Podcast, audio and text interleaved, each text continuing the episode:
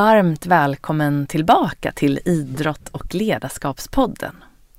I det här avsnittet får du möta Jakob Fällender som idag är en av Sveriges mest kända fotokonstnärer. Och eh, det blev ett väldigt intressant avsnitt och eh, där du får höra då om hans resa från elitgolfare till fotokonstnär och hur han kom i kontakt med idrottspsykologin väldigt tidigt i sitt liv och började sedan använda det för att hantera sig själv på golfbanan och hur han genom den också förstod att det är processen som är det viktiga och att resultatet bara är en biprodukt av just processen. Och hur han sen då använder de här kunskaperna in i sin roll som fotograf och nu då som fotokonstnär. Jakob berättar också mycket om hur, hans, eh, hur han idag delar och sprider sina kunskaper genom bland annat ett projekt då som syftar till att väcka kreativiteten hos ungdomar, ett otroligt viktigt område i dagens samhälle. Och Jakob delar också med sig av eh, vilka rutiner och även övningar som han gör för att behålla det man inom mental träning då kallar för ett rätt tillstånd. Och hur han gör för att behålla och hitta tillbaka till den här inre kärnan som vi alla har. Så det blev ett väldigt intressant avsnitt som sagt och eftersom Jakob tar upp så många viktiga saker som har med både ditt välmående och din prestation att göra så har jag tagit med i slutet av det här avsnittet några övningar då, några extra övningar som du kan få prova och som jag tror att du kan ha stor användning av i din egen vardag. Så häng gärna med till slutet. Men nu, luta dig tillbaka, ta några djupa andetag och så önskar jag dig en riktigt trevlig lyssning. Nu kör vi!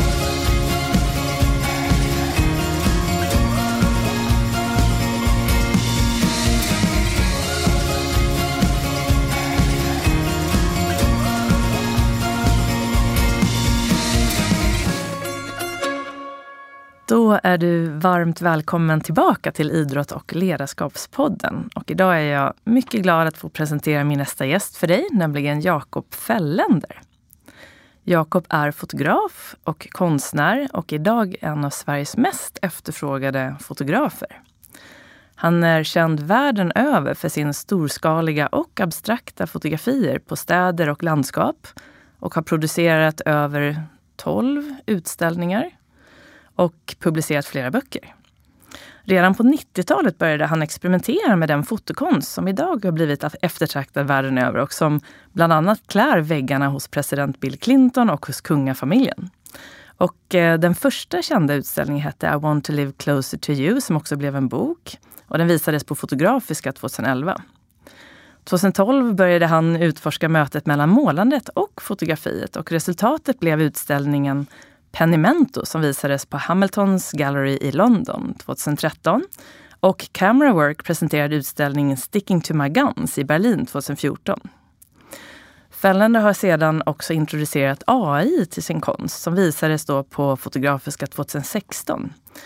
Och 2018 så höll han en utställning på MoCA, Museum of Contemporary Art i Miami, vilket sen ledde till den senaste utställningen, The Great Escape, som visades i år på Sergelgatan konsthall.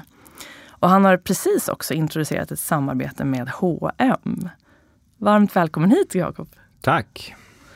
Jaha, hur kändes den här presentationen? Är det något som jag missat eller som du vill lägga till? Nej, men den kändes kanske som en, om du pratar om någon annan, eh, men, men eh, eh, den, den lät som en eh, uppräkning utav olika saker som har hänt, men kanske inte riktigt en beskrev hela resan. Nej, verkligen. Och den ska bli jättespännande att prata lite mer om idag. Jag skulle vilja lägga till att du faktiskt också är musiker. Mm. Hur känns den förklaringen? Hur ja, men alltså, eh, jag är, det är inte så viktigt för mig med titlar. Eh, alltså, jag är, I bästa fall så kanske man är någonting som inte har en titel. Då är man kanske någonting som inte har uppfunnits ännu eller någonting som inte så många har eh, att, att det är inte så många som gör samma sak så att det har blivit en titel.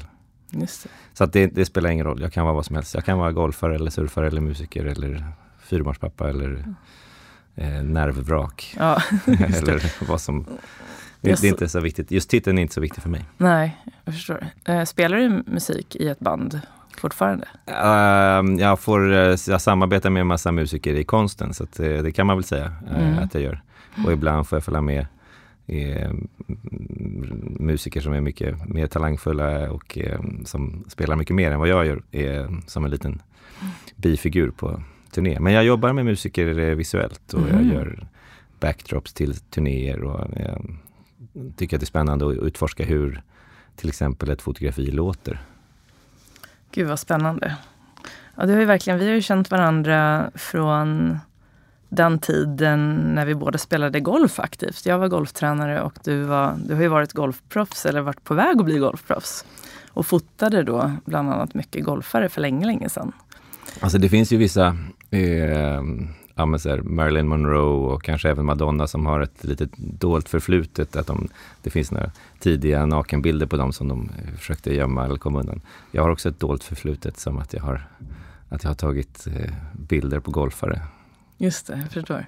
Det är, och det ingick faktiskt. Det är mitt lik i garderoben. Just det, och, och där var det bland annat en nakenbild, kommer du ihåg den? Uh, ja, precis, på en, en, en, en manlig golfspelare i, i full sving. Nere i Sydafrika på en av världens kändaste banor. Vi höll på att bli utsparkade ja. uh, och hemskickade. Och vi fick inte se tyvärr. Eh, det var bara jag och eh, mannen i fråga. precis. På, på långt håll kan jag också tillägga. Men det där är då det dolda förflutna som sagt. Men om vi börjar med en liten apropå, det här är ju då såklart ingen lätt fråga, men vem skulle du säga att Jakob Fällender är? Eh, det är, är, som sagt ingen lätt fråga, men eh, är, i, i, grunden så finns det ju en kärna eh, och det tror jag många kan känna igen sig i. Att det finns en kärna längst inne. Den som har varit med hela vägen. Den här, den här kärnan, det inre som alltid har varit med ända sedan man var när man var 6 och, eh, och 12 och 16 och 19 och 24 och numera sen i förrgår 47 så finns det någonting inom en som alltid har varit med och som tittar på allt som händer.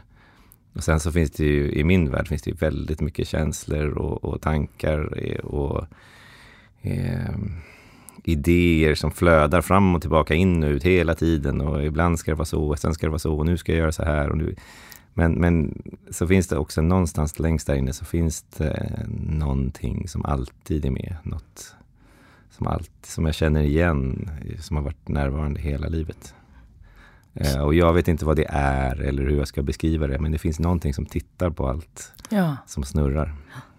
Om man skulle fråga Eckart Tolle så skulle han säga att det är vårt medvetande kan man säga. Det här som liksom aldrig, som alltid har funnits och som alltid kommer fortsätta finnas även när vi dör.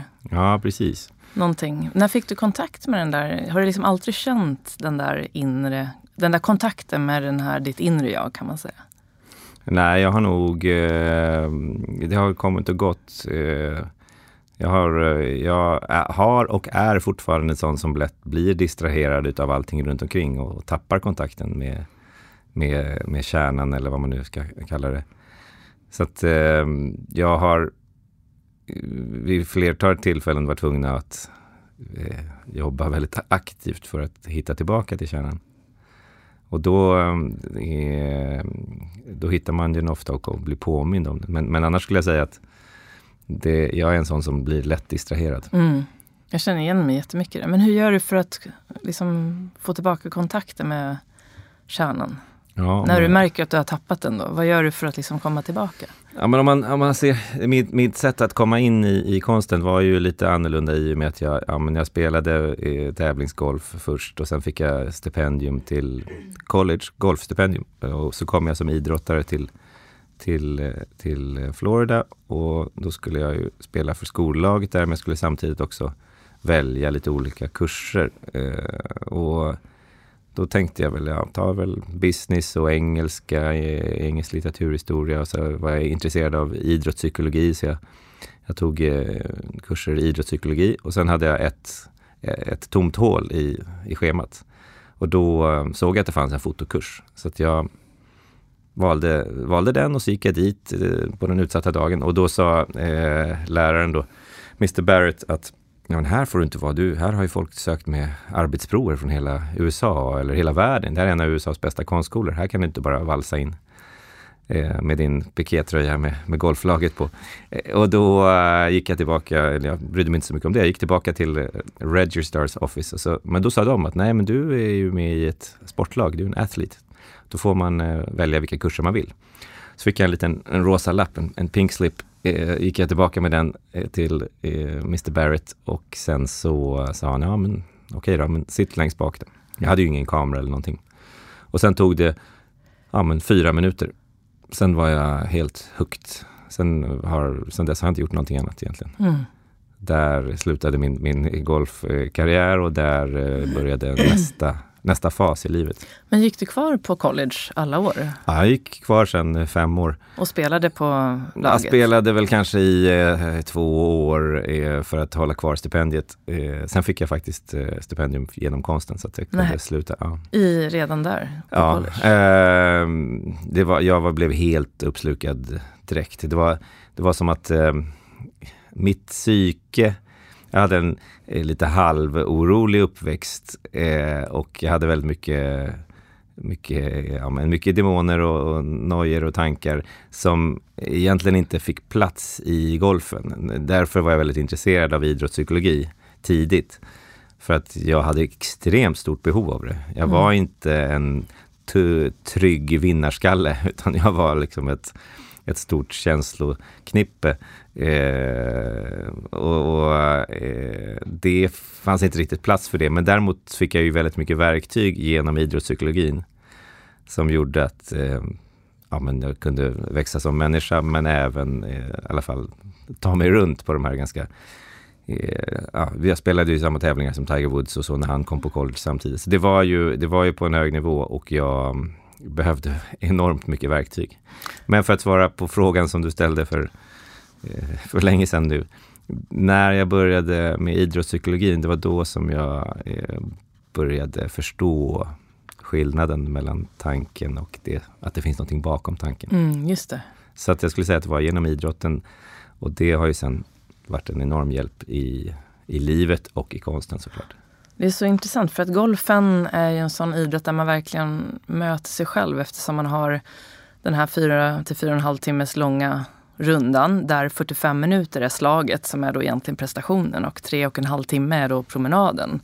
Och det är väldigt lätt att hamna då i tankar och man har alla de här känslorna så vet man inte vad man ska göra av det. För man får ju inte skrika, man får inte liksom hoppa utan man ska ju gå ganska lugnt. Och, så att eh, det kan ju vara så obarmhärtigt nästan mot eh, att möta sig själv när man inte har verktyg.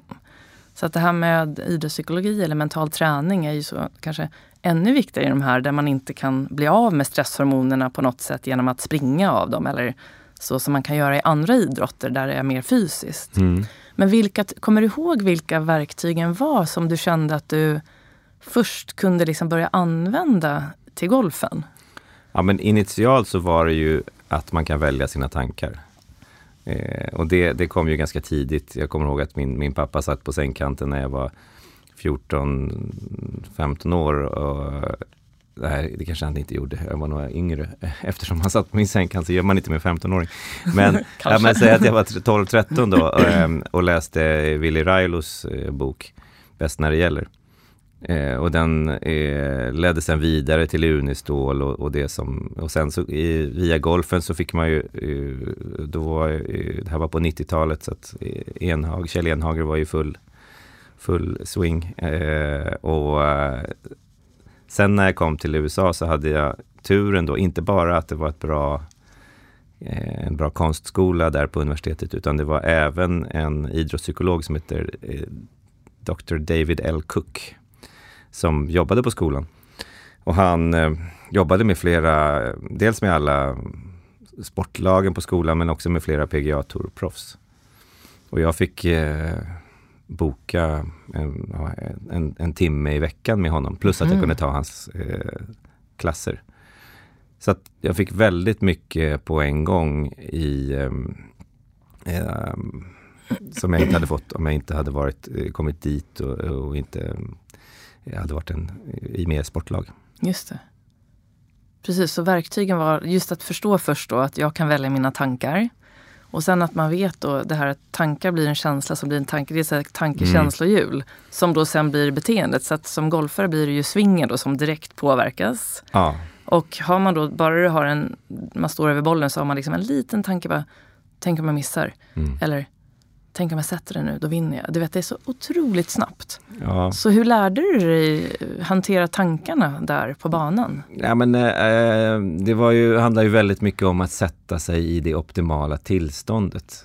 Eh, det som Dr Cook eh, predikade var ju nästan som en en, uh, en, en, om man tänker sig när en rymdraket ska avlossas så går man igenom flera steg eller när, när ett plan ska, vad kallas det? När det Take-off eller? Ja, take-off. Innan take-off så går man igenom flera steg för att hamna till take-off. Ja. Så här var som en, som en, en tratt. Man började med att ta in omgivningen och sen så kom man till ett beslut och sen så såg man en bild och sen kände man det. Och till slut så var målet att vara in the best position, put your mind in the best position to score. Egentligen att skaffa det absolut bästa tillståndet, att sätta sig i det absolut bästa tillståndet. Och i samma veva, han introducerade mig också för eh, Tony Robbins, eh, som också handlade väldigt mycket om tillstånd. Mm. Och det hjälpte mig otroligt mycket, den här eh, förvirrade 20-åringen som jag var. Eh, det, det, hjälpte mig otroligt mycket att man faktiskt kan påverka sitt tillstånd. Att mm. man inte är slav under tankar, man är inte slav under sina känslor man är, man är inte slav om, över sin, om omgivningen utan man kan välja sina, sina tankar och sitt tillstånd. Och känslorna kommer väl in som en biprodukt här och där mm. längs vägen. Mm. Men de kommer och går och så gör tankarna. Mm, precis. Så att det här med att välja tillstånd, det, det, var, det, var, det, det är ju någonting man känner igen hos eh, flera utav de som du har haft med här i podden och, och, och de som jobbar med det här runt om i världen. Men, men det, det känns som en, det var en nyckelgrej. Mm. Ja, nej, men det är ju otroligt viktigt att hitta ett så kallat system eller någon form av pedagogik kring att vad ska jag göra för att kunna lära mig må bra men också kunna så att säga nå min potential eller man kan kalla det prestation. Och då tänker jag på det här hur du jobbar idag då, för du har ju varit liksom elitidrottare och så hittade du fotokonsten kan man mm. säga då mm. redan där på college, det är ju väldigt länge sedan. Mm.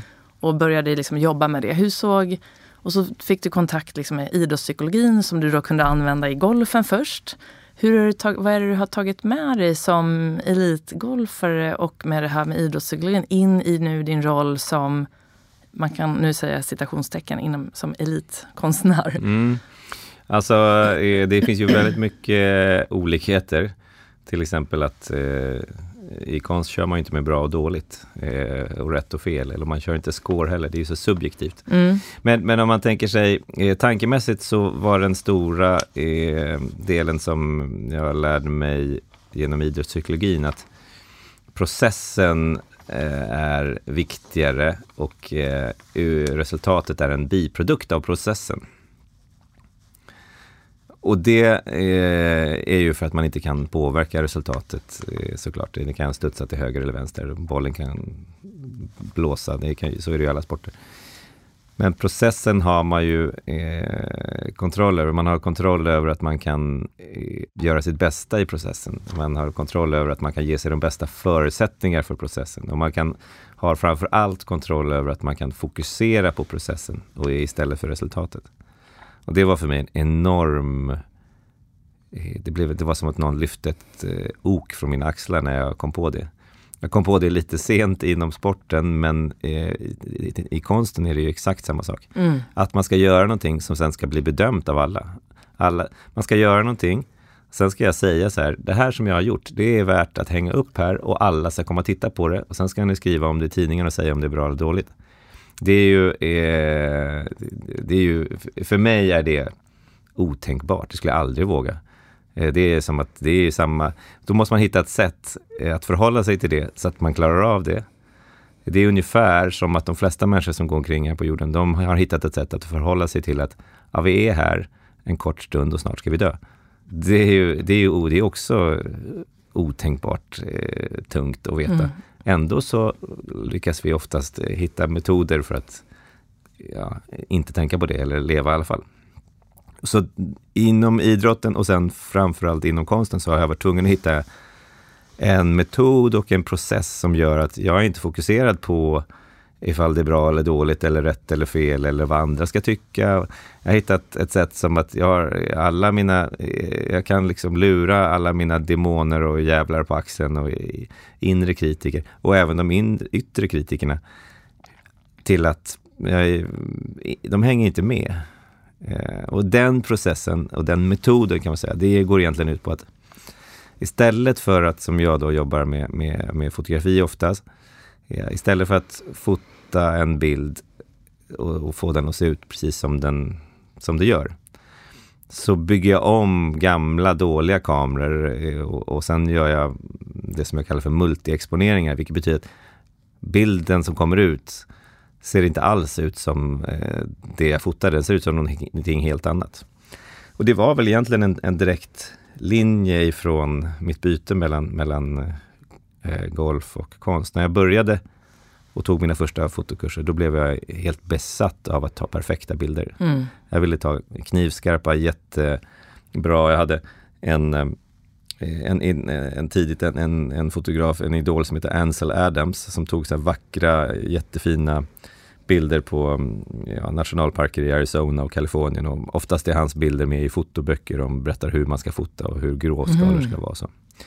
Så jag åkte, eh, eh, vi kan säga att jag sålde mina golfklubbor och, och, och, köpt, och åkte och för att fota sådana bilder som han hade gjort. Jag köpte en jättefin kamera och jag var verkligen jättefokuserad på att nu ska jag ta perfekta bilder. Och sen så lärde jag mig allting om mörkrummet, allting hur, hur en kamera fungerar, hur man plockar isär allting och så. Och så kom jag tillbaka med de här bilderna i, som, där jag hade härmat uh, Ansel Adams då, och så visade jag upp dem för min lärare, samma lärare, Mr Barrett. Och han uh, sa ju att ja, men det här är jätte, jättebra Jakob, de är jättefina, du är jätteduktig. De här bilderna är ju nästan lika bra som Ansel Adams bilder då. De är nästan lika bra som de bilderna som han tog för hundra år sedan. Mm. Vilket är var liksom en komplimang med, med ett litet stick i. Just det. Eh, och då mm, var han så vaken så han började ge mig gamla icke-fungerande kameror. Kameror som inte eh, gick att ta perfekta bilder med. Eh, dels plastkameror med skokartonger med, med en liten glugg i eller hundra år gamla kameror som inte funkade. Och där, när jag började med dem så blev det ju katastrof. Det blev ju allt annat än det jag ville. Men sen efter ett tag så började saker komma upp på negativen och på bilderna som det såg inte ut som det jag hade fotat utan det såg ut som något helt annat. Någonting spännande, någonting, någonting nytt som jag inte visste vad det var. Och det var någonstans där jag insåg att om jag släpper det här uh, jakten på perfektion, då kan jag hamna på en plats som jag inte ens vet vad det är.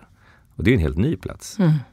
Och om jag då hamnar på en ny plats, då vet ju varken jag eller någon annan någonting om det. Och då, då finns det inte någonting som går. Det går inte att bedöma bra och dåligt. Det går inte att jämföra med någonting. Det går inte att eh, säga om det är rätt och fel.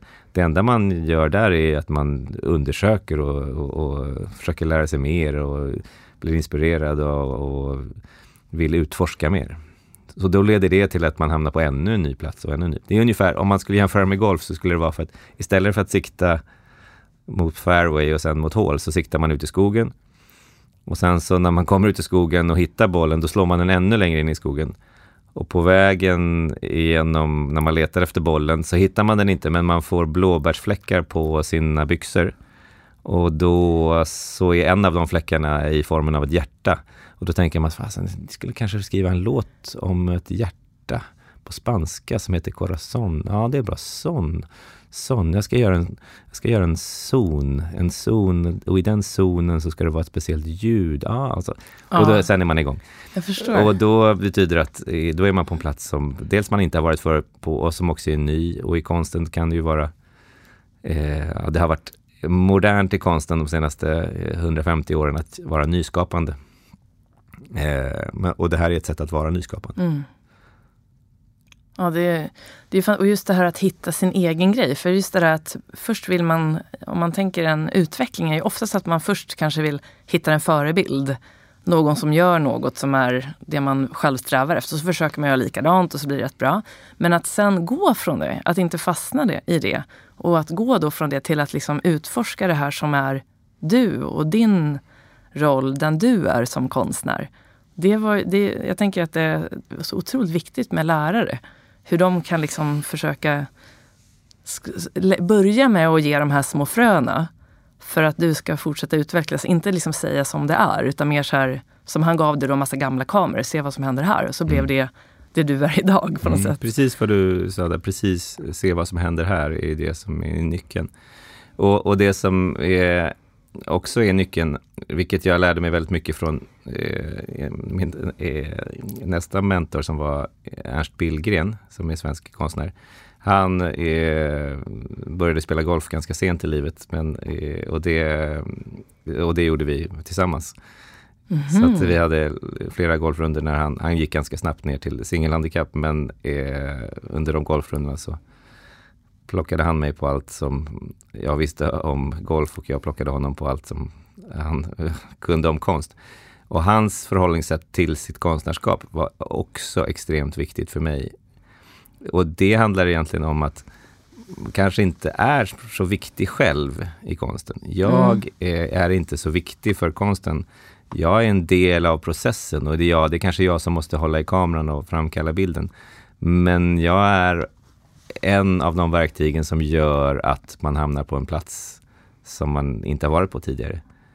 Och eh, sen framförallt då, vad ska man ha den till då? Om vi säger att vi gör ett, ett verk som är, är orange och turkost. Vad ska vi ha det till då? Det är ju egentligen mycket mer intressant än är det bra eller dåligt? Eller mm. är det mm. rätt eller fel? Just det. Så jag har haft turen att ha flera människor längs vägen, både inom, inom idrotten men, och sen även inom konsten, eh, tack vare Ernst, som har hjälpt mig att, att eh, distansera mig själv, eh, min, min, min egen eh, önskan om att få beröm och, och uppskattning mm. och rädsla för att göra fel och vara dålig. Eh, till att till att bara följa med i en process och vara fokuserad på den processen. Så jag har skrivit ner Ernst här för att han har sagt en gång att vi är som prestationsmaskiner. Alltså han menar människan, den moderna människan. Han sa det på något eh, program och han var med sen i en av golfskolorna som jag var när jag jobbade på den här resebyrån. Som, Aha, ja. Då var han med som elev. Mm. Jag kommer ihåg att jag tänkte, gud han har nio handikapp. Ja, det gick ganska Hur fort. som helst. Ja. Jag kommer ihåg att han på morgonen, så här, vi hade ju då varje morgon så skulle man ju starta golfen klockan åtta. Och då skulle alla elever vara klara kvart över sju. Jag kommer ihåg första dagen var han där och så, ju längre tiden gick så blev hans hår var rufsigare och rufsigare. Han tyckte inte det var jättekul att gå upp på morgonen. Ja, men eh, det finns en, eh, ett svar på det. Ja. Eh, han är övertygad om att all prestation görs bäst på kvällen. Ah. Om man tänker på alla världsrekord i friidrott och sådana saker. Det är väldigt få av dem som görs klockan sju på morgonen. Ah. Så att han har vridit på sitt dygn för att vara mer aktiv mellan 21 och 01 eller 21 och 02. I, i, i, I rent syfte att vara aktiv när, på den bästa tiden av dygnet. Gud, det där kan jag verkligen förstå. Mm. Det är mm. som att man måste ha den här tiden för att komma igång. Ja, men kanske. Det är jobbigt att ha en starttid. Alltid har det varit. Om du, när man spelade golf och tävlade ja. som jag också ja. gjorde, då hade man ju alltid oftast en starttid så här 7.30, 8. Och, och, så skulle man liksom gå upp då och vara startklar och vara i det där, apropå, apropå optimala ja, tillståndet. Framförallt så skulle man ju då som, som alla som hållit på med idrott eh, göra det där som jag inte tycker att det pratas så mycket, men man skulle göra det där valet. Man var med sina kompisar någonstans, det behövde inte vara att man var på någon fest, eh, utan eh, det kan ju vara att man bara satt och såg på film och det var roligt och härligt och man käkar chips och sen så, så här, ah, nu är klockan elva, nu ska ja. jag gå hem. Nej, du ska inte gå hem. Ah, jag ska upp imorgon klockan sex. Alltså. Exakt, alltså. alltid. Så behöver man göra något. Ja. Det, jag tycker att det, det är det pratas inte så mycket om just de valen som alla ungdomar framförallt gör. De är ju hjältar för sin egen, för sin egen skull och det är ett enormt starkt val och det, det, det är häftigt. Mm. Ja, precis. Tänk alla de gånger mm. som du behövde göra det. Och som sagt, det var ju aldrig någonsin man hade starttid klockan 11. Jag tror det aldrig har hänt i hela mitt liv. Och, och belöningen är inte direkt heller. Det är Nej. inte så att man går hem och så får en guldmedalj Nej. utan det, du går upp dagen efter eh, och, och, gör ditt bästa. Är det sant? Alltså vilken styrka i den åldern också. Mm. När du är liksom tonåring och ska liksom, du vet den här eh, kompiskretsen börja bli ännu, ännu viktigare och, och sen bara säga nej. Och, ja. och det ser man ju även på, på idrottare, på de som det är klart man kan vara talangfull och man kan vara jätteduktig upp till en viss ålder. Sen efter det så tar ju disciplinen mm. över. Du kan vara hur begåvad som helst, både i idrott och även i konst. Det finns ju de mest fantastiska konstnärer som inte orkar eh, lägga ner den tiden och det arbetet eh, som krävs. Så jag kan lova dig att det finns, krävs lika mycket arbete att vara konstnär som det gör att vara elitidrottare. Mm. Och eh, jag skulle hävda att det är hårdare konkurrens inom konsten i och med att om man tittar på hur få det är som lever av det mm. jämfört med idrott. Exakt, och att inte ge upp då. Jag tänker fr från att du gick då, om vi ska gå tillbaka till din roll liksom som, som konstnär idag. Idag är du liksom erkänd och dina verk sitter liksom på de här fantastiska människornas hem. Och du har haft utställningar på Fotografiska och dina, de här verken är jättedyra, flera hundratusen kronor. Hur, hur, vad skulle du säga var den här liksom, punkten där du gick från att vara, om man kallar det okänd då, till att bli erkänd eller känd? Nu när du kan se tillbaka på det. Fanns det någon sån här punkt som du såg blev skillnaden, som gjorde skillnaden? Nej, alltså det har varit en så otroligt långsam eh, resa och jag har någonstans i stort sett hela livet varit på samma plats. Jag tycker hela tiden att jag är väldigt nära någonting stort och att det går extremt långsamt men kanske sakta mot det.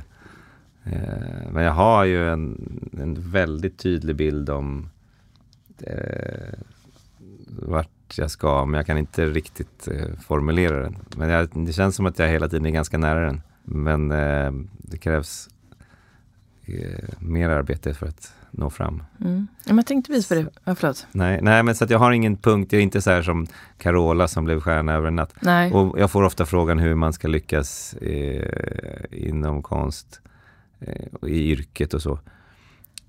Och jag har ingen aning. Jag har ju skjutit med hagelbössa från alla håll samtidigt hela tiden. Och det har fortfarande tagit jättelång tid och varit jättedyrt och mm. jättejobbigt. Men jag skulle inte kunna välja någonting annat. Vad är det som driver dig?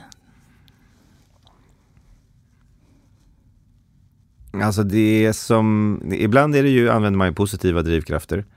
Eh, till exempel inspiration är ju fantastiskt, men det är ju mer som en belöning. Eh, det är någonting som driver en framåt som är en, en, en eh, nyfikenhet att utforska och se, ja, men vad händer om man gör så här? Ja, vad händer om man gör så här? Och det, när jag känner att jag utvecklas, eh, bryter ny mark och utvecklas själv och, och att min konst utvecklas eh, och att den kanske utvecklas fast den är större än mig. Andra människor kan också ta del av den och, och, och utvecklas. Då känns det som, nästan som att jag är en del utav eh, evolutionen. Jag, är, jag gör min roll här på, på jorden. Det är som att jag är i synk med vad mitt syfte är. Så det skulle jag säga är, är, är grundidén. Sen så är, är det ju verkligen inte så, så att jag har drivkraften att varje dag och verkligen inte så att den är lika ädel varje dag. Så ibland måste man använda andra drivkrafter. Ibland är det ju faktiskt så att nej, men om jag inte gör klart det här nu så kommer jag gå konkurs. För nu har jag lagt ut flera miljoner på det här projektet. Om det inte är klart eh, i övermorgon då, då, då, då, då, verkar, då förlorar jag. Så då, ibland kan det vara rent eh, girighet eller ibland kan det vara eh, överlevnad. Jag har fyra barn som jag ska försörja. Ibland kan det vara att eh, man tycker att det är så otroligt spännande så man, eh, man kan inte låta bli att tänka på annat. Och ibland så kan det vara så att eh, man faktiskt, egot går in och tar över och säger så här, nej men nu vill jag vara i centrum ett tag och då använder man det. det kan, jag är inte rädd för liksom mörkare drivkrafter. Eh, ja, men ibland kan det vara att man vill att folk ska tycka att man är cool och sexig. Och, och ibland, men oftast så är det det, det, det är sådana saker som man behöver ta till när det tryter. Eh, mm. Jag är inte rädd för att ta till de mörkare drivkrafterna. Men oftast så är det en känsla av att vara en, en, del av evolutionen, en del av utvecklingen. Att, att eh, bryta ny mark och, och, och sen dela det med andra. Och uh, ibland då så blir jag drabbad av någonting som är, är så fantastiskt som kallas för inspiration. Det är inte en förutsättning för att jag ska jobba utan det är snarare en belöning. Så att om man tänker sig att motsatsen till inspiration är ju att vara uttråkad eller inte ens våga gå upp, orka gå upp ur sängen för man tycker att det är så tråkigt.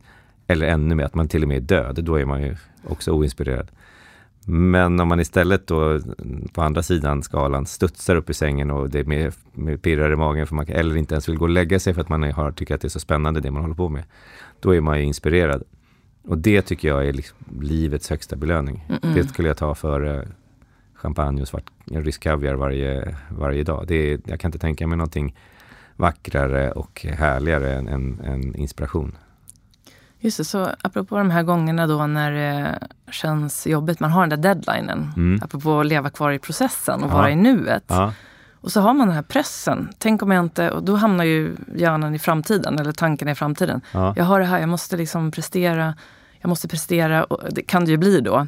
Och då kan ju det störa liksom prestationen i nuet. För att tanken på grund av pressen hamnar då för långt fram. Det är ju precis som när man tävlar i en idrott. Mm. Att du liksom börjar tänka på resultatet. Du vet att du inte ska, men du gör det i alla fall. För det blir så här, nu måste jag klara kvalet för att mm. annars får jag ingen, inget kort till nästa år. Så hur gör du för att liksom hantera när pressen kommer, deadlinen närmar sig? Ja, men jag funkar ganska bra med deadlines för det gör att jag blir mer fokuserad. Precis som att vissa idrottare blir mer fokuserade när det är matchboll. Så eh, jag tror att eh, deadlines funkar bra för då kan jag skala bort allting annat. Den hjälper mig att fokusera. Precis som en, en, en viktig eh, boll i, i, tennis eller ett viktigt lopp eller så här, som kan göra för vissa idrotter. Jag blir mer distraherad när det liksom stormar runt omkring i resten av livet och det är för mycket saker som ska ske och hit och dit och det, det, det är massor det, och det är inte direkt någon det, det, det som är en likhet med, med idrott och, eh, och konst, och, det är ju att det krävs en enorm disciplin. Alltså det är ju ett arbete som måste göras säkert 8 till 10 timmar om dagen. Och det finns ingen som kommer att, eh, jag har ingen chef, det är ingen som kommer att säga åt mig att jag ska göra det här. Likväl som det inte är någon som tvingar en, en, en golfare att stå och träna puttning i två timmar. Mm. Utan det kommer ju ur ren disciplin. Och disciplin är ju ett, det är ett vagt ord, men, men en definition på disciplin är ju så här, ja men man ska göra rätt sak vid rätt tillfälle. Och om man kan bryta ner det till det, så är det så här, okej, okay, men just nu så har jag 48 timmar på mig att göra klart det här. Då stänger jag ner allting annat och sen så gör jag bara det här. Och det är, det är det är också en belöning, att få gå in i någonting. Mm. Så att jag tycker någonstans att de där lägena när man verkligen måste gå in i någonting, och då hjälper ju deadlines till, när man verkligen måste gå in i någonting, de är, de är underbara. Eh, det, det, är inte en belastning, eller det blir, jag blir inte stressad av det. Och det är snarare som att då stannar tiden upp och sen så eh, kan jag vara 100% i det. Mm. Däremot så faller ju oftast allting runt omkring sönder då. Man eh, glömmer betala räkningar, man är, jag ska säga att man glömmer inte ett barn på dagis, för det får man se till att man inte gör. Men, men, men, men eh, det, man, man, allting runt omkring faller ju samman och man blir mindre, eh, man presterar mindre på alla andra områden i livet. Mm. Och det kan vara ett skäl till den här myten om då att konstnärer är virriga och så. Eh, jag tror inte att de är virriga, jag tror att de är laserfokuserade, fast på en sak. Ja, exakt. Och apropå myter då kring konstnärer så brukar man ju säga det, inte bara, alltså alla former av konstnärer, musiker, liksom, alla som håller på med kreativitet, att så finns det den här myten, upplever jag i alla fall, att de bästa verken kommer när du mår dåligt. När du liksom har ja, har en, typ när man är deprimerad, för då är det lättare att få ut då, eh, de här känslorna kanske. och så där. Håller du med om det? Att man måste må dåligt för att kunna prestera som konstnär, om man ska uttrycka sig med prestation? Ja, alltså jag, eh, det, den, eh, den frågan är, är, lite komplex i och med att eh, vi vet inte vad som är bra och dåligt. Eh, det är omöjligt att veta idag vad som är bra eller dålig mm. konst. Utan Eh, och det, det, det, är tiden som bestämmer det och mode och timing och tur som bestämmer vad som är bra och dålig konst. Eh, titta på van Gogh till exempel, så är det ett exempel. Eh, men men eh, jag tycker inte att jag presterar bättre ja, när jag mår dåligt. Och all forskning säger att man är mer kreativ när man mår bra. Så man kan slå hål på myten på flera sätt. Dels genom att säga att nej, det finns ju inte bra ens bra och dåligt. Eh, men om man, nu har det kommit ganska mycket forskning på kreativitet och det går att mäta kreativitet. Så man kan säga att man är mer kreativ när man mår bra och man är mindre kreativ när man mår dåligt. Mm. Däremot så är det ett otroligt intressant ämne för att om man tänker sig grundbilden av en konstnär är ju att de mår ganska dåligt. Och jag kan säga att eh, det är ju många konstnärer som mår dåligt. Det är ju många människor som mår dåligt överlag. Men jag tror att känslor har en större plats i konsten än vad den har i idrotten. Det är mer okej okay med känslor i konsten. Det är nästan så att vi fakturerar på känslor. Just det. Eh, det är, ju, det är ju som att man använder sina känslor. Det gör ju musiker och skådespelare och konstnärer och alla författare. Man använder sina känslor, både bra och dåliga. Och framförallt dåliga. Eh, det är jättespännande eh, med eh, historier och låtar och, om, om individens olycka. Och det finns en viss... det är svårare att göra musik om att vara jättelycklig. Men samtidigt så är det, det, är, det har kommit fram på senare år definitivt att, att det finns massa känslor inom idrotten eh, som inte hanteras. Just det. Eh, om, man, om man börjar med exemplet Björn Borg som kapslade in sina känslor och hans karriär kanske blev mycket kortare tack vare det, att han inte orkade hålla på det där locket. Och sen så tycker jag nu de senaste åren har det kommit extremt mycket rapporter om idrottare som mår dåligt för att de inte får plats i sin idrott och eh, psykisk ohälsa inom idrott har faktiskt lyfts upp. Eh, jag tycker det är, det är fantastiskt mm. att, att se och höra. Men jag är också någonstans övertygad om att för att prestera bra inom idrott så krävs det en viss grundtrygghet. Eh, och att man, man, man, man har enklare inom idrotten om man inte kommer som en, som jag är väldigt löst ihopskruvad från början och kommer från en lite rörig bakgrund eh, och har massa egna nojor och, och demoner.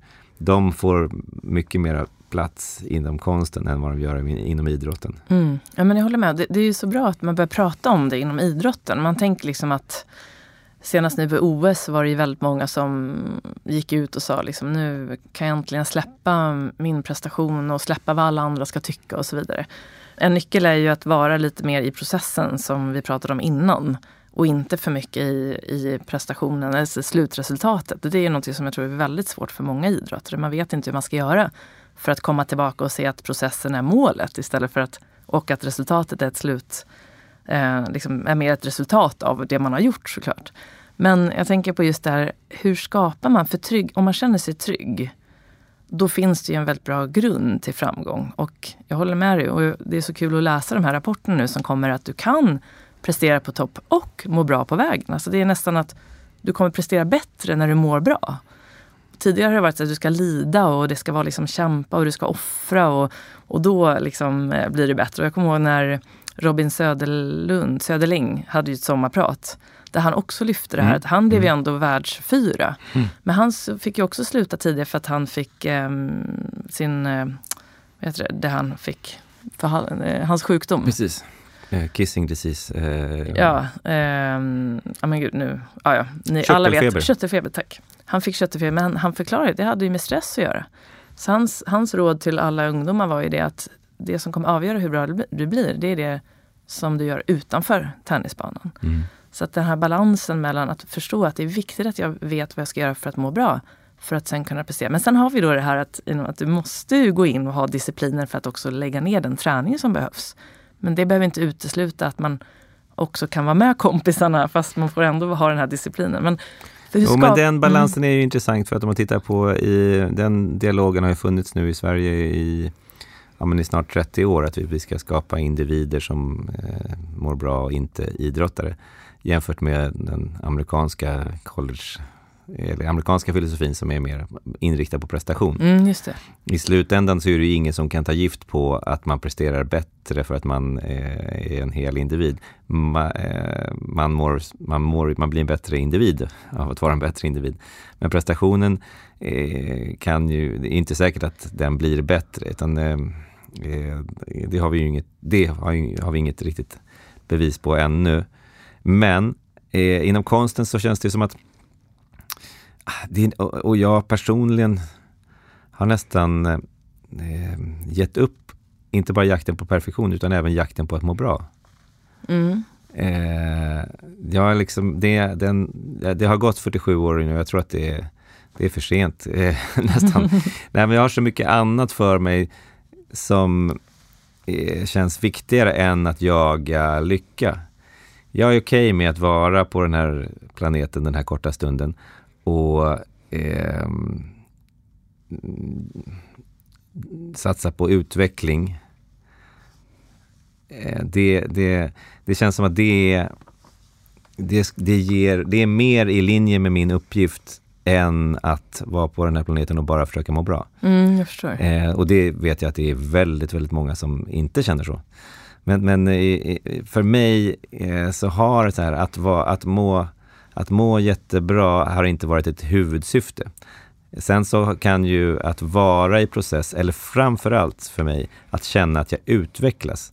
Det har lett till att jag mår bra. Mm. Och det har lett till inspiration och det har lett till att jag kommer till nya platser som är jättespännande. Så att för mig handlar det att fokusera på att må bra eller att fokusera på att vara i balans. Det, det, det tar för mycket tid och då kommer jag kommer ingen vart med det. Men däremot att fokusera på utveckling och på, som du säger, på processen och så. Det kan leda till att biprodukten är att jag ibland mår bra. Men det är som att eh, om man tänker på mindfulness-träningen, det finns något som heter mindfulness based stress reduction som Jon Kabat-Zinn, apropå um, det här med att vara närvarande och fokusera på processen, att det finns också no man kan göra träning för att bli bättre på att släppa taget.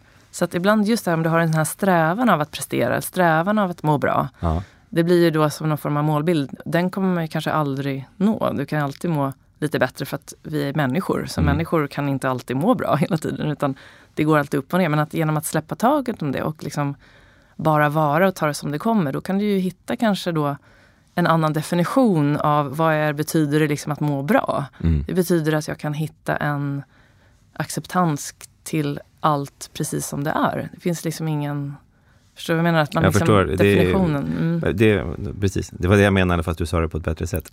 och, och, det är extremt eh, farligt att ta levnadsråd från en konstnär. Jag menar, historien har ju visat att vi kommer ju, vi dör alltid urfattiga i rännstenen. Någon, det är nog den gamla. Jag tror att det är den gamla så här, kulturen, den gamla bilden. Jag tror inte den direkt stämmer för dig. Nej, men eh, vi får se. Vi får se. Den som lever får se. Exakt. Men hur kan man skapa då den här jag tänker den som lyssnar nu, och så pratar vi väldigt mycket om utveckling och att vara närvarande. Um, det kommer fram vissa, liksom, vad kan man kalla det, nycklar till någon form av framgång. Som i ditt fall betyder att du har möjlighet att leva på det som du verkligen brinner för och, vill jobba med. Men hur, hur kan man liksom eh, börja för att börja skapa den här typen av trygghet? Jo men det är väl den svåraste eh, frågan och eh, efter att jag hade, eller när jag hade utställning i Miami på Museum of Contemporary Art där, det, det är samtidigt som den här Art Basel som är den största konstmässan, så hela, Miami, hela konstvärlden är i Miami och alla, jag hade det största museet helt själv och det var, det var någon form av eh, eh, ja, höjdpunkt eh, karriärsmässigt. Och då frågade de som hade museet om jag hade något community program, om, vilket betyder, kan man göra någonting med, ja, med, med eh, samhället, med kids eh, runt om. Det, det, finns ju massa underprivileged kids i, i, runt om i Miami. Och, och självklart så, det tycker jag ju, brinner jag jättemycket för, så jag sa absolut, jag kan ju vara här varje dag och vi kan ta hit skolklasser och jag, och samtidigt som jag sa det så insåg jag ju också vad jag sa. Alltså att ja, eh, de problemen som finns här i samhället, de blir lösta om de kommer hit till det här museet och tittar på min konst. Vilket för mig känns som i höjdpunkten utav narcissistiskt tänkande. Mm. Eh, Napoleon-vansinne. Helt felriktat. Och, och jag skäms fortfarande över de tankarna, eh, men kom också på i det, i det ögonblicket, ja men vad ska jag ha mitt konstnärskap till då? Eh, det är att driva utveckling, ja det är en grej, det kan jag fortsätta att göra. Men eh, vad behöver nästa generation? Jo, men nästa generation, de kommer ju dels behöva hitta nya lösningar på våra gamla problem, som ja, i miljön framförallt, men konflikter och pandemier. Och, och sen så kommer ju AI ta över väldigt många jobb. Eh, de kommer ersättas utav, av, av robotar och AI. Eh, så de, men fortfarande så finns ju då mänskliga kvaliteter som, som empati och även kreativitet. Det kommer bli viktigare. Och jag jobbar i ett projekt med FN eh, just nu där vi undersöker hur kan man använda kreativitet för att nå klimatmålen snabbare till exempel. Mm. Och hur kan man använda de krafter som finns i samhället som entreprenörskap och eh, för att höja kreativitetsnivån på nästa generation. Mm. Och man tänker att jag har eh, ett konstnärskap, men jag har ju som jag sa också en metod som jag dels lärde mig tidigt genom, genom golfen som handlar om process och sen som eh, jag vidareutvecklade i min egen konst. Dels eh, tack vare Ernst men också i mitt sätt att, eh, att jobba. Jag har en metod som är, en, är ganska enkel, hur jag närmar mig kreativitet. Och om jag skulle kunna lära ut den mm och sprida den, då har, jag ju, då har jag gjort någonting mer än att bara visa upp min konst. Så det är det som jag har jobbat med de senaste åren nu, att eh, jag har kokat ner det till en app som heter eh, The Great Escape. Och sen så de här modesamarbetet som jag gjort med, med H&M där är det så att eh, kläderna har QR-koder som leder till den här appen och där det finns eh, då övningar och man kan fota på samma sätt som jag gör. Kläderna kommer till liv, konsten kommer till liv. Och, eh, det finns, jag har jobbat med massa musiker då som har skrivit musik till, till både till konsten som hörs via appen men även till kläderna. Och allting syftar väl på att man hjälpa och inspirera användaren, eller nästa generation, att starta sina egna kreativa resor. Och, och, det är väl den, den svåraste, hur, kan man, hur startar man, hur börjar man? Jo, men man måste få den där första lilla knuffen. Och för mig så har det alltid handlat om att, ja men hur kan jag hamna på en plats som jag inte känner till? Hur kan jag hamna på en ny plats? Och sen är det hjulen igång. Så den här appen så kan man fota precis som jag, vilket gör att man hamnar på en ny plats. Så nu har jag jobbat med väldigt mycket skolor eh, runt om i världen där de använder den här appen och eh, bland annat en skola i, i, här i Stockholm i Huddinge som heter Skapaskolan, har använt den här appen i, i varje ämne och de samarbetar med en skola i Los Angeles och eh, det finns, eh, jobbar med Kunskapsskolan och, eh, runt om i världen. Det finns, eh, och, och, då kan man bygga pedagogiken på kreativitet. Och det gör väl eh, att eh, eh, det, är ett, det, är som att, det är som att man använder en troja, kastar in en trojansk häst för, i, på ställen. Om man använder musik och, och konst och appar och spel, så här, då kan man kasta in en trojansk häst som leder till att folk kan börja starta sina egna kreativa resor. Mm. Däremot om jag skulle eh, ställa fram ett staffli med ett eh, blankt vitt canvas och lite färg. Det skulle nog vara det sämsta sättet. Just det. Så att det, det får till och med jag ångest av. Så att. att man får nästan blackout. Typ, nu ja, måste jag verkligen. prestera. Typ. Ja, ja. Man måste lirka fram det. Få knuffen som du precis. sa. Omedvetet så, nästan. Omedvetet, precis. Gud vad spännande. Du vet, när jag hör dig så tänker jag jättemycket på, eh, det finns en eh, känd författare som också jobbar mycket med ledarskap och mycket med barn. Han heter Simon Sinek. Känner du till honom? Mm. Han har skrivit uh, Start with a why. Just det. Och han pratar väldigt mycket om att man behöver hitta sin infinite, infinite uh, source, eller infinite pur purpose tror jag han säger. Mm. Det är det som är liksom, apropå hitta, varför är jag här? Liksom. Ha, ha. Och så använder, det känns som att du verkligen har hittat det.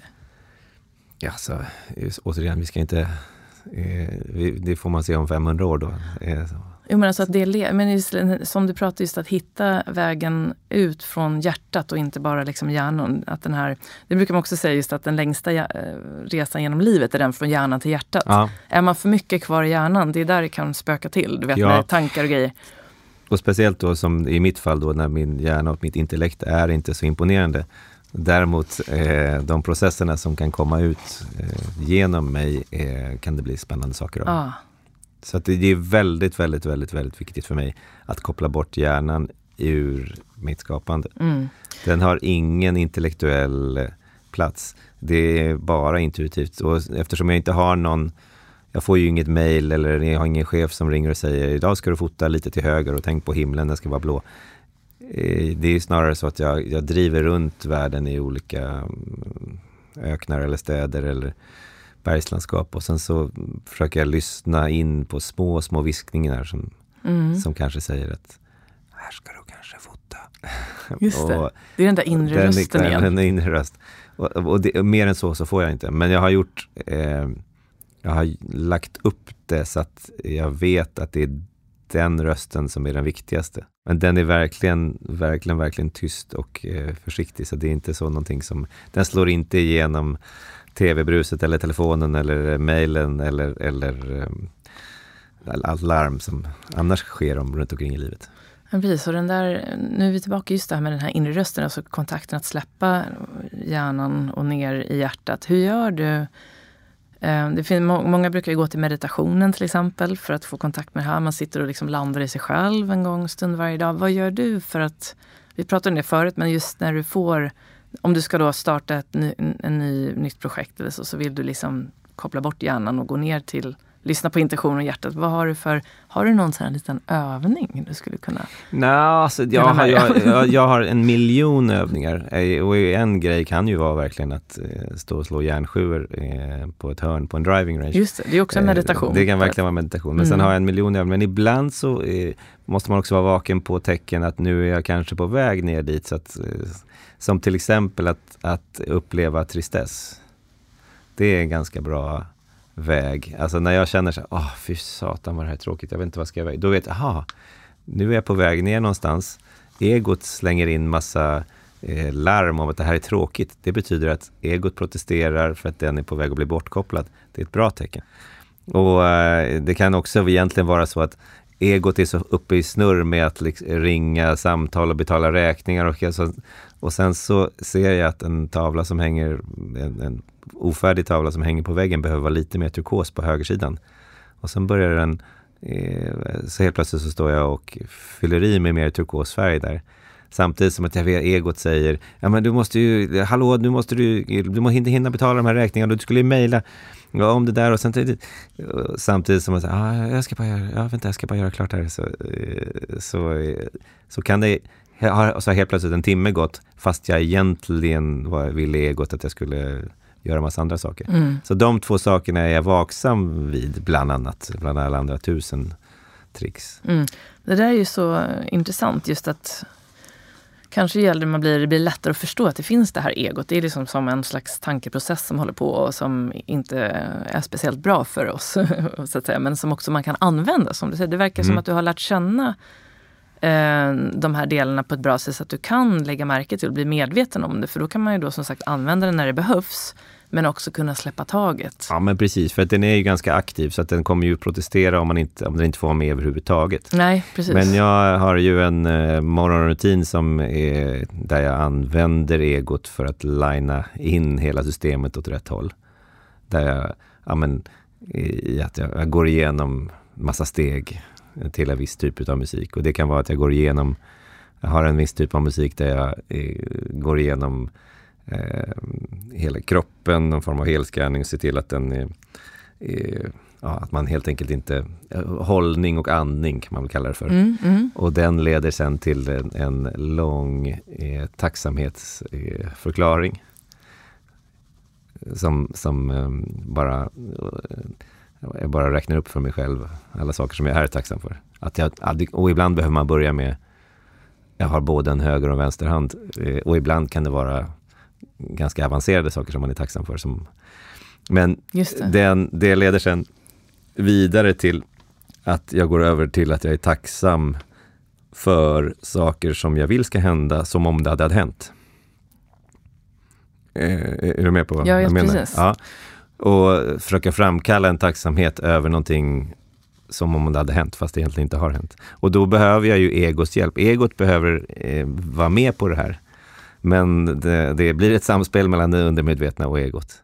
Och sen i ett tredje steg eh, så gör jag någonting som jag är, är beroende av och som jag kan rekommendera. Då har jag en specifik låt och sen så om jag är ute och går eller springer eller är på en, en cykel eller, eller bara i duschen så radar jag upp en hel armé bakom mig av människor som jag vet är på min sida.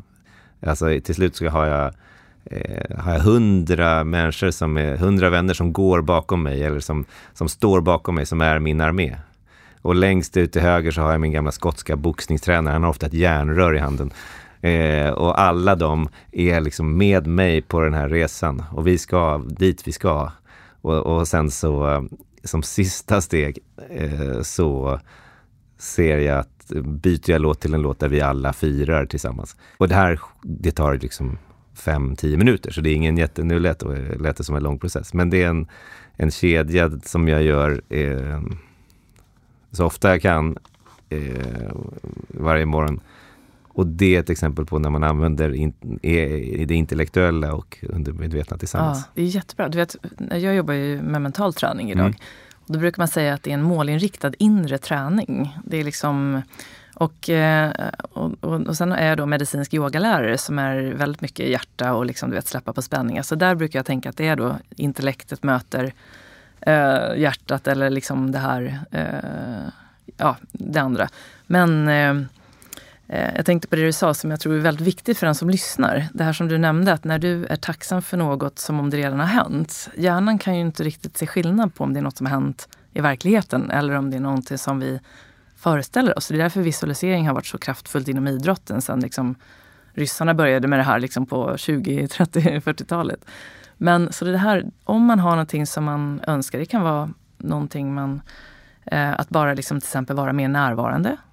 Eh, vara mer, allting som att man liksom ser det framför sig. Till exempel i en sån där morgonrutin. Det är ett fantastiskt sätt att skapa en bra start.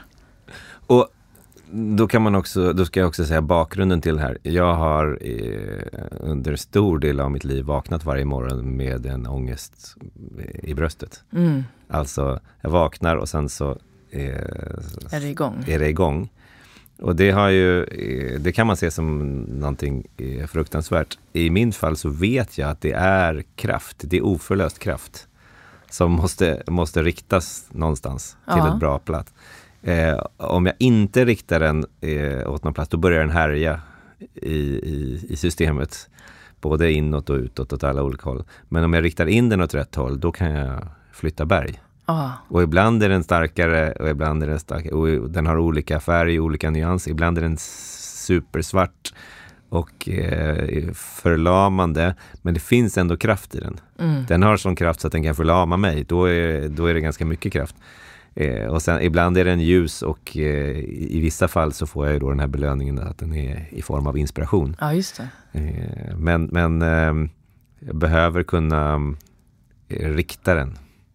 Det, det, det är livsnödvändigt. Ja. Det är ungefär som att man brukar säga det att de som chokar på till exempel golfbanan eller som idrottare, de kan bli de absolut bästa vinnarna. De behöver bara kanalisera den där kraften åt rätt håll. För det är bara massa, man tror att det är så dåligt att känna panikångest eller få blackout eller till exempel sån här tryck på bröstet. Men att det är bara mycket, mycket energi som man kan då rikta. Ja, men det där är så otroligt intressant. Jag, jag, eh, jag skulle vilja veta mer eh, om, och jag skulle vilja se facit om hundra år, hur man tänker på prestation och folk som klarar sig under press och som inte klarar sig under press. Om man tittar på, på konsten så är det lite samma sak. Eh, det finns ju inget, man, vi har inte nu något, någon aning om vad, vilken konst som kommer att finnas kvar och upplevas som bra eller dålig om, om 300-400 år. Likväl som vi har ingen riktig aning om vad som är det bästa tillståndet att skapa konst i heller, eller vad som är det bästa syftet. Om man tittar på Michelangelo, han gjorde Sixtinska kapellets tak. Det gjorde han enbart för att hans pappa hade spelskulder och påven i stort sett tvingade honom. Mm. Sen så fick han i betalning då att hans pappa inte blev kastad i fängelse och så fick han också ett stort marmorblock. Och av det gjorde han Davidstatyn mm. i ren inspiration och skapar e eufori. Eh, och nu i efterhand så är det ingen som bryr sig. Eh, det är ingen som ser skillnad. De anses fortfarande båda två som två av världens konstnärliga underverk. Så att, och samma sak med, med van Gogh som vi nämnde som inte hade någon aning om. Eh, det var ingen som köpte hans målningar förutom hans bror. Mm. Eh, och vi har ingen aning om vad som, vad som kommer hända. Det är samma sak som att man kan absolut inte säga att man måste vara en bra och harmonisk person eller lycklig eller ens god person för att skapa bra konst. Eh, det finns ju exempel på Caravaggio till exempel, en av de största renässansmålarna som var eh, han var mörd, han var fälld mördare. Mm. Så att det, det Eh, historien kommer att berätta massa intressanta saker för oss. Och det som jag är intresserad av, är vad kommer historien berätta om den här kopplingen mellan prestation och tanke och hur vi mår och tillstånd. Oh. För om man tittar på exempel inom idrotten så finns det så många olika exempel. Och det finns så många olika Ibland kan man tycka, ja, men som Alberto Tomba till exempel, skidåkaren som alltid vann med en hundradel. Det är ju, det, det, om man skulle studera det, hittar man förklaring till det? Eller, jag är intresserad av att se vad, mm. vad man kommer fram till i framtiden. Mm. Ja, verkligen. Man önskar att man liksom kunde vara med för alltid. Så man fick se det här. Liksom. Tänk om van Gogh kunde verkligen se idag, eller alla de här som inte finns kvar. Ja, och mm. det, då får man, det, det leder en också till det här eh, som jag tycker är, är, är vackert bland människor, att vi försöker hitta förklaringar och och svar på hur egentligen allt det här hänger ihop. Hur hänger det ihop? Det måste vara, ja ah, men det är nog så här. Mm. Ah, och sen gör vi massa forskning. Ja ah, men forskning visar att faktiskt, jo, nej men det är nog så här. Att man, man blir mer kreativ om man mår bra, visar forskningen. Ja men sen så kommer det någon konstnär som mår jättedåligt och gör, är fantastiskt kreativ. Och så finns det, men vi vill ändå lista ut, ja men vi är nog en del av universum på det här sättet. Vi vill hitta en förklaring. Mm. Och det är gulligt och vackert att vi vill. Men egentligen så eh, tror jag inte att våra intellekt är... Det finns något större på något sätt. Ja, men det är vackert det. att vi försöker. Ja, exakt. Det tror jag vi alltid. Det är ju liksom någon som frågade på en föreläsning jag hade. För då pratade jag om det här med tanke, hur det påverkar känslan, så hur det blir beteendet och lite om hur man bygger mental styrka och sådär. Och han bara, och det var han som var ledare för det där företaget. Han bara, vad är egentligen en tanke? Mm. Och jag bara, ja, skulle, det tror jag aldrig vi kommer få reda på. För att man vet ju det att man kan ju inte liksom se tankar. Vi kan ju inte se, om, om vi skulle dö och de skulle liksom göra en, vet du, bi, alltså försöka undersöka oss. De skulle ju inte hitta minnen eller tankar utan det är ju liksom, det är ju väldigt så här, det kommer vi nog aldrig kunna förklara. Ja, Intressant. Mycket. Det här skulle vi kunna prata om några timmar till. Mm, absolut, absolut. Men du, jag tänkte på just det här med eh, morgonen och eh, få, få ihop ditt privatliv med eh, ditt jobb. Ja. Hur, hur, går, hur känner du att det fungerar? Har du lyckats hitta en bra liksom, balans med fyra barn, fru och sen då ditt arbete som är då ibland väldigt intensivt och ibland kanske lite lugnare? Nej, absolut inte. uh, nej. Eh, jag tror inte jag hade någon bra balans innan eh, jag träffade min fru och vi började få massor utav barn. Och jag tror inte att jag har någon bra, bra balans nu heller. Eh, balans eh, uppdås ju ibland i små korta stunder.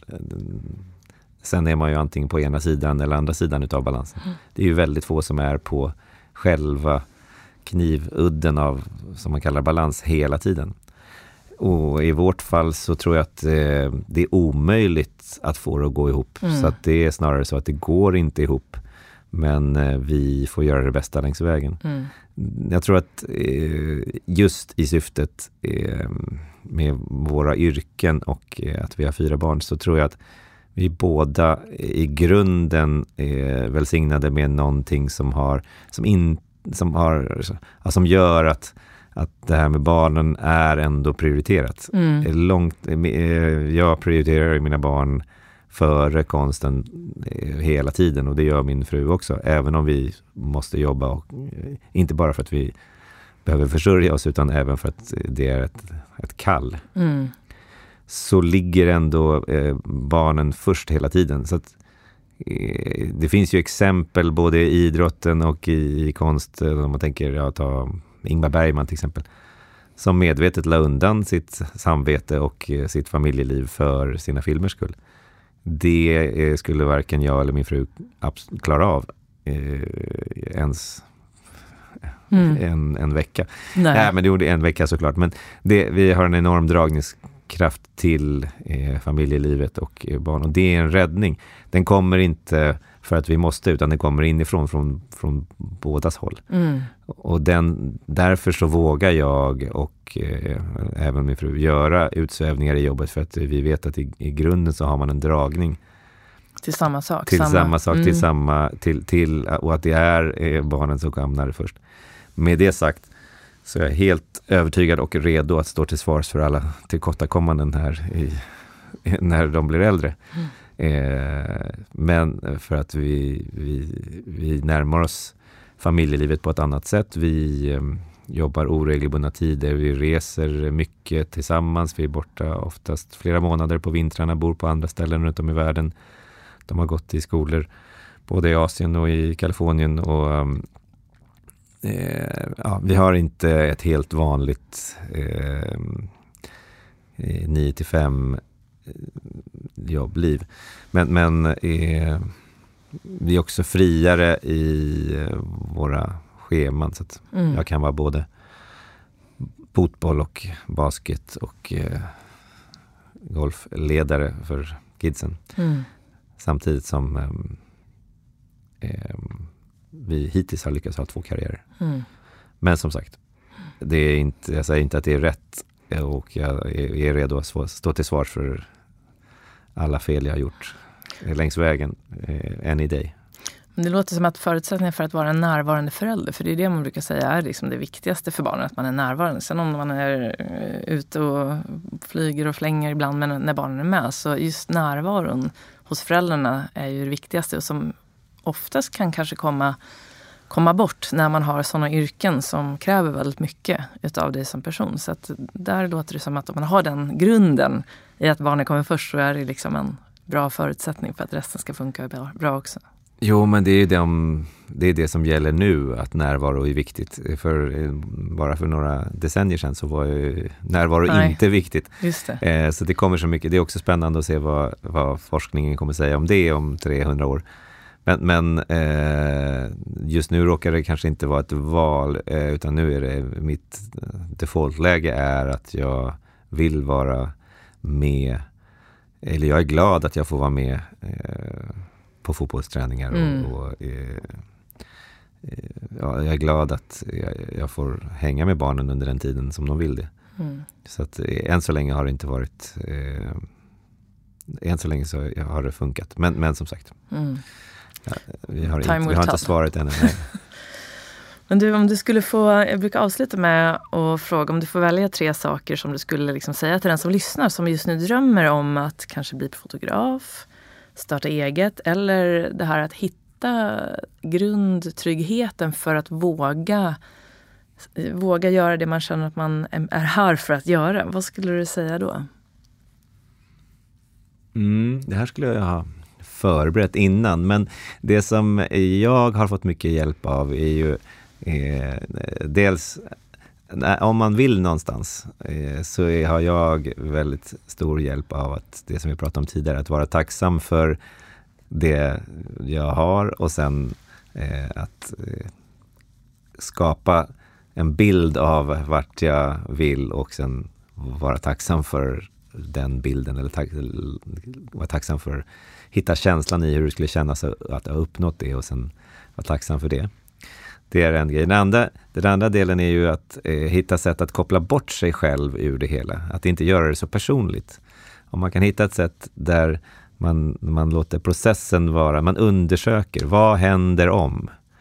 Ponera att man har en dröm om att bli fotograf. Ja, men vad händer om jag tar tio bilder och eh, sen eh, ja, lägger ut dem på Instagram? Ja, det händer inte så mycket. Här, men vad händer om jag ringer till varje bildredaktör i hela Sverige och visar de här till, tio bilderna? Ja, jag fick lite svar, men eh, bilderna var, eh, de var inte så imponerade av bilderna. Nej, men då fick jag reda på det.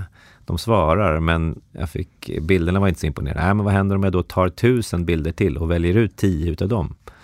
Ja, men det kommer nog ta två år. Ja, men det är bra. Ja, men då prövar jag det. Ja, men då får man ett svar att ja, men om jag väljer ut tus, tio bilder av tusen, då blir de lite mer imponerade och då kanske, ja, då kan det leda till att jag får ett jobb eller en utställning eller vad Så att eh, då är man inne i undersökande process-mode istället för, för eh, eh att, att eh, eh, ja, istället för motsatsen. Just det. Eh, och den tredje skulle väl vara att man har ju en, man, man ska inte... Eh, det är lätt att tro att man vill någonting. För att man intellektuellt sett vill till exempel bli fotograf. Vad man egentligen vill är att det, ha det livet som man tror att en, en konstnär har. Eh, om man börjar med att undersöka den Eh, och, är ärlig med sig själv. Vill jag till, ja, du säger att du drömmer om att bli författare. Vill jag verkligen sitta åtta timmar och skriva hemma eller på ett kontor? Är det det jag vill? Eller vill jag bara ha titeln författare så att när jag är på krogen så kan det kännas lite coolt eh, att jag är författare? Vill jag bara ha en bok med mitt namn på? Eller har jag en historia att berätta? Ja, jag kanske har en historia att berätta, men vill jag sitta åtta timmar om dagen och göra, skriva den historien? Eh, I, i, I de bästa fallen så, så kan man inte ens låta bli. Så att om man säger så här, man ska eh, jag, funderar på att bli fotograf. Ja, det vore grymt om du sket i det. Om du kan, har du något annat eh, val i livet än att bli konstnär så är det klokare. Men om du inte kan låta bli, eh, då är det jättespännande. Mm. Men det, är, det går ju inte att eh, fuska sig fram till den insatsen. Man orkar inte med insatsen om man inte har det i, i grunden. Så för min del så är skapandet lika mycket en, en kompulsion som en passion. Mm. Och, hittar man, och då måste man verkligen gå in och hitta de ställena där man har energi på riktigt. Mm, och de ställena kanske inte alls är det där man tror. Man kan ju tycka att jag skulle så himla gärna vilja bli bli musiker eh, men man är inte sugen på att öva på något instrument utan man vill mest eh, ta emot publikens jubel. Eh, då kanske det är något annat sätt, om man då kan lirka vidare. Vad är det egentligen jag vill ha ut? Var, var ligger pirret? Vad, vad är det? Och vara ärlig med sig själv i det. Just det. Åh, vilka bra råd. Ja, det vet jag fasen. Ta inga råd från... Det, det, det, det absolut viktigaste är att inte ta några Eh, jag står inte för några av de här råden. Det var, det var råd fyra. Ja, det var ta inga råd från mig. Inget av det jag säger är, är något jag rekommenderar att ni ska pröva hemma. Du, om man vill veta mer om dig, läsa lite mer om vad du har på gång, apropå framtidsplaner och sådär. Vart kan man läsa mer? Eh, jag tror att är, numera har, finns jag ju är, på sociala medier. Mm. Så att eh, att Jakob Felander på Instagram. Med C då? J-A-C-O-B, precis. Yes. F-E-L-L-A-N-D-E-R. Och sen så har jag en hemsida med samma .com slut. Har du någon ny utställning på gång nu eller? Ja, eh, när vi spelar in det här så är det 15 oktober och eh, om en månad så har jag en utställning i Paris på mm det som mhm. kallas för Paris Photo. Vilka ska du visa där? Där ska jag visa någonting som är, kallas för AR-konstverk. Det betyder att de är väldigt, väldigt, väldigt stora och existerar inte om du inte ser dem genom telefonen. Så de svävar i luften runt Eiffeltornet men syns bara genom telefonen. Eh, det låter helt fantastiskt. Ja, men det, det, är, det kommer bli spännande. Oj, oj, oj. Då kanske man får åka dit.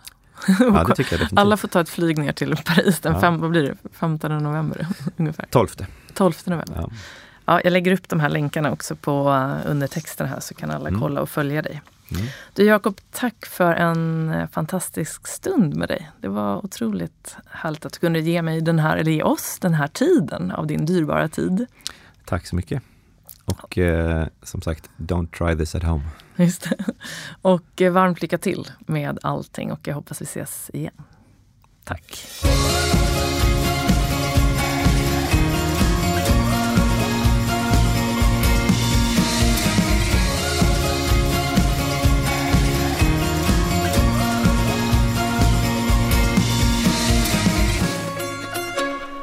Då har du fått lyssna till mitt samtal med Jakob Fällender. Och jag hoppas att du känner lika mycket inspiration och även nyfikenhet som jag gjorde efter det här avsnittet.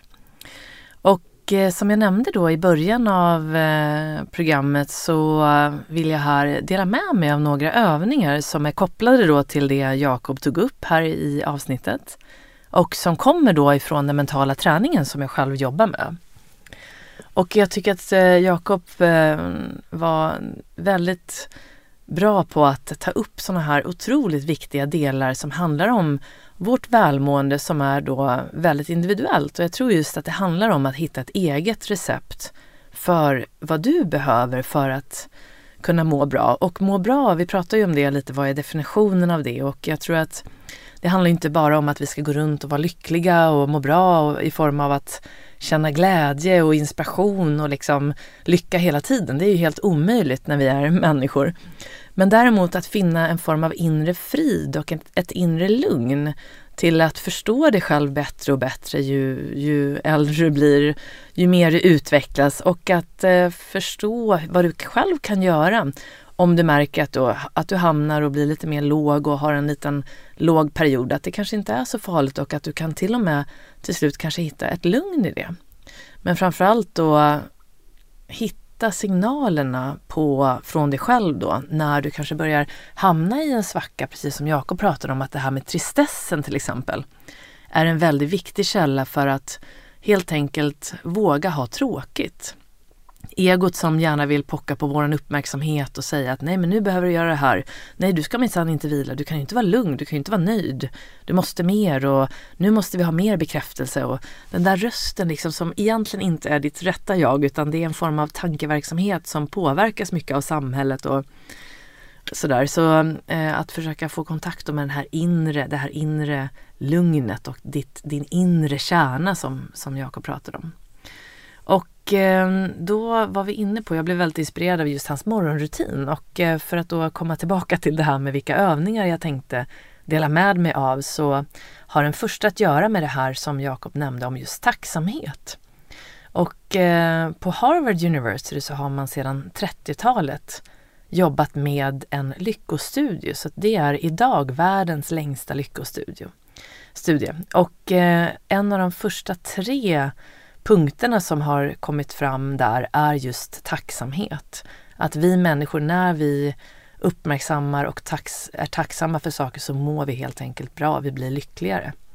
Och eh, då är ju en bra övning att du har en så kallad tacksamhetsbok.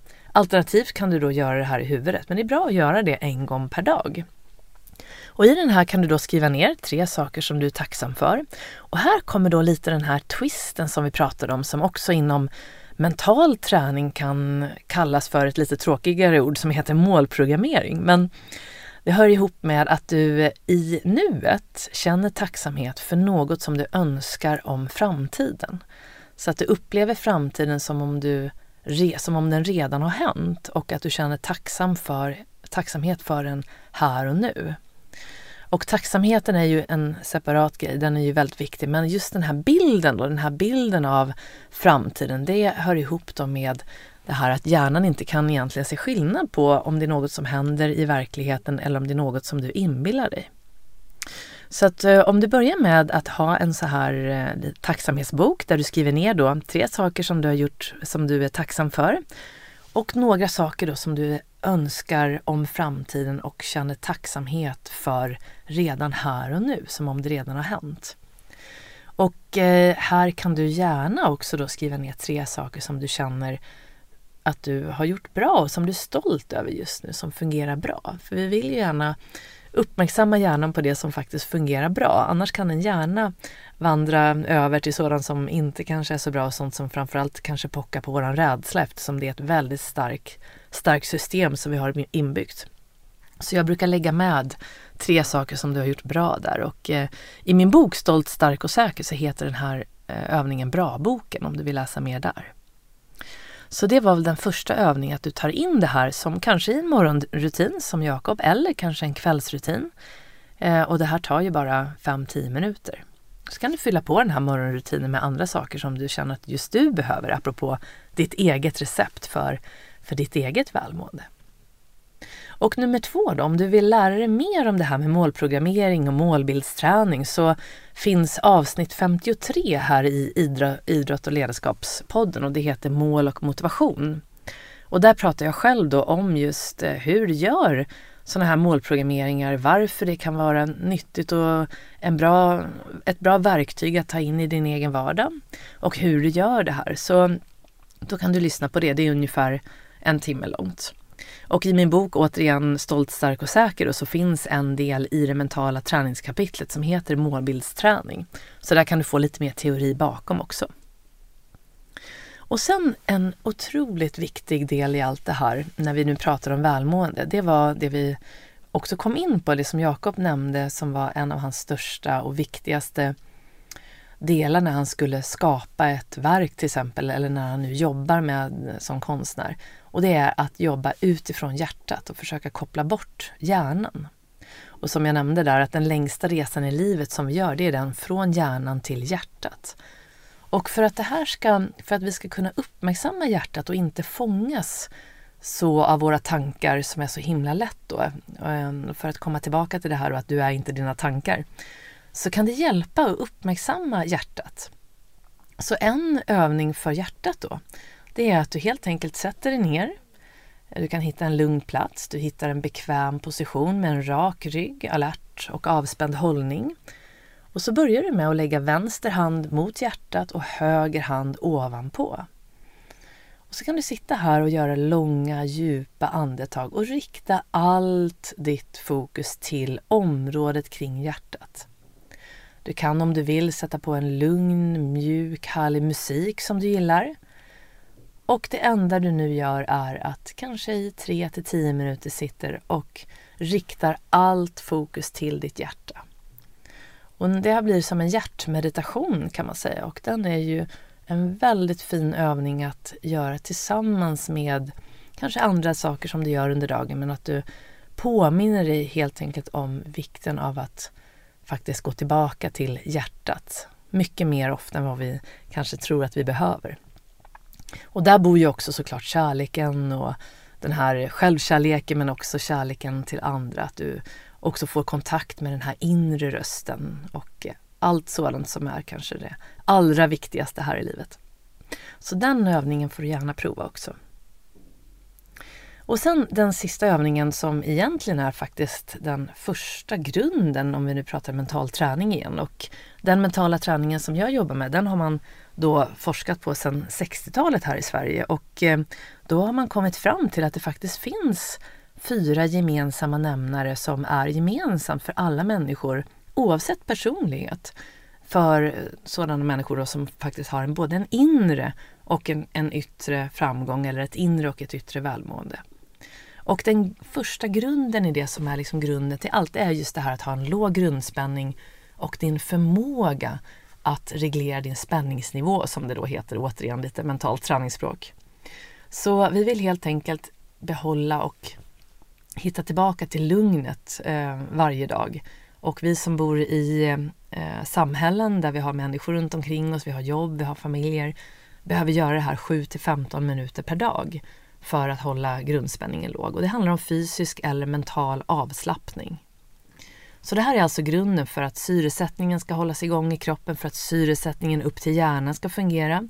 När du har en bra syresättning, när du känner att ditt lugnande system är aktivt och är med i matchen och inte ditt stresssystem bara. Eh, då får ju också då hjärnan det den behöver för att fungera på bästa sätt och där får du då kontakt med din kreativitet, din koncentration, Eh, alla egenskaper som du har och där bor ju också din möjlighet till att nå din fulla potential. Så att det här med att ha en låg grundspänning och veta hur du ska göra för att liksom slappna av, det är otroligt viktigt. Det är liksom grunden till allt och där bor din styrka definitivt. Och då har jag då Det finns ju flera övningar i den muskulära och mentala avslappningsdelen då, som är den första. Du kan läsa om det i boken, men jag har också nu hos Yogobi, yogobi.com, gjort en liten mental träningsserie och där finns det också en liten serie om sömn. Och i den serien finns det en guidad kroppsskanning på 10 minuter, så det var den jag skulle komma fram till. Så den är 10 minuter lång och där guidar jag dig i en kroppsskanning som är som att man gör som en liten resa. Från tårna, genom kroppen, hela vägen upp till huvudet, långsamt och såklart. Och det är ett sätt att eh, få en mental avslappning där man låter sinnet landa i kroppen. Och jag tänkte på den eftersom Jakob pratar om hans morgonrutiner, att han gjorde som en scanning för att helt enkelt göra som en, en reboot liksom, i början av dagen för att skapa ett bra tillstånd. Och eh, så den får du gärna eh, lyssna på och då kan du få tillgång till den genom att du går in då på yogobi.com yogobe.com och så kan du då när du ska anmäla dig eller eh, köpa ett medlemskap så använder du då min kampanjkod som fortfarande fungerar som heter Jenny Hagman. Och eh, då får du tillgång till de här filmerna och alla filmer i 30 dagar utan kostnad. Så det får du jättegärna testa. Så med det här sagt så hoppas jag att det gav dig några extra, liten extra inspiration till att prova de här övningarna hemma. Och sen vill jag då avsluta med att önska Jakob varmt lycka till med allting och framförallt hans nya utställning som nu ska upp i Paris här den 12 november och vi önskar ju såklart alla honom all lycka till. Och jag önskar att jag kunde åka dit men det kommer tyvärr inte gå. Men all lycka till och om ni vill läsa mer om Jakob så hittar ni det då på jakobfellander.com.